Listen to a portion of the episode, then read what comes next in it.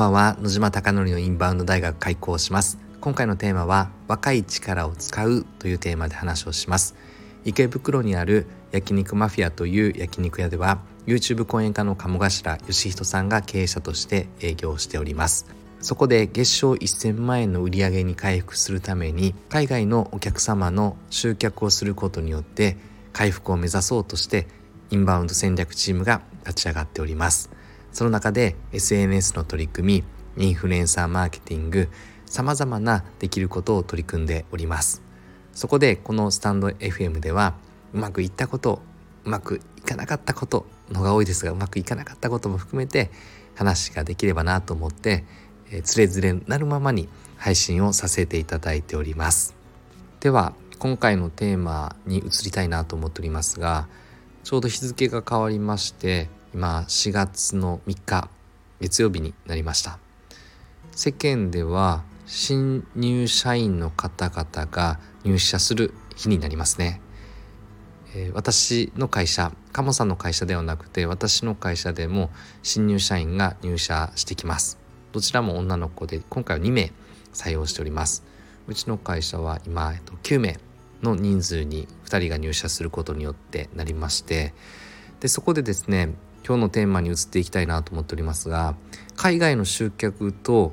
なぜ新卒がという話なのですが当然今回の新入社員はコロナが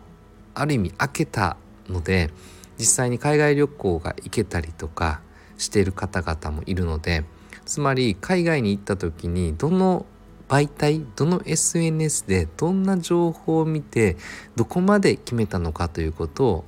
聞いてそれをインバウンド集客に生かしたいなと思っております。当然うちの会社の新卒だけではなくて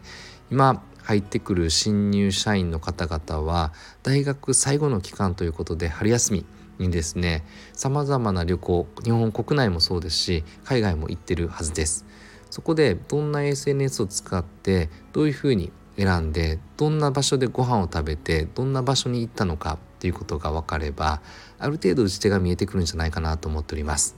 なので具体的に妄想してですねどうしようというよりは一番手っ取り早いのが海外の人を取り組むためには海外に行った方々の価値観で判断した方が企画を練った方がうまくいくなと思っております。なので新卒だから何もできないというわけではなくて新卒であればあるほど顧客に近いのでこれはどんどんどんどん社会人になってくると顧客要素が薄くなってきて、まあ、商売人みたいな色が出てくるのでもちろんそれは大事だと思いながらも若いからこそ社会に染まっていないからこそできる力が大いにあるんではないかなと私自身は考えております。なので若い方々の力を借りるというテーマでいかにインバウンド集客につなげていくのかということでこれはもちろん鴨さんの会社なのでうちの会社には全く、えー、利がないのですが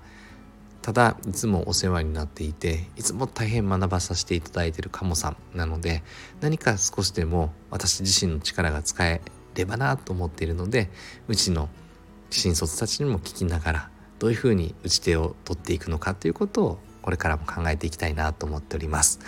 4月3日日付が変わりまして4月3日になりましたので改めてこの新卒が入るタイミングにこのことは共有したいなと思っていて話をさせていただきました。あなたのお店がたくさんのお客様が溢れることを願って焼肉マフィアがより一層海外のお客様で溢れることを願って今日の話を締めくくりたいなと思っております。最後までご清聴いただきまして本当にいつもありがとうございます。おやすみなさい。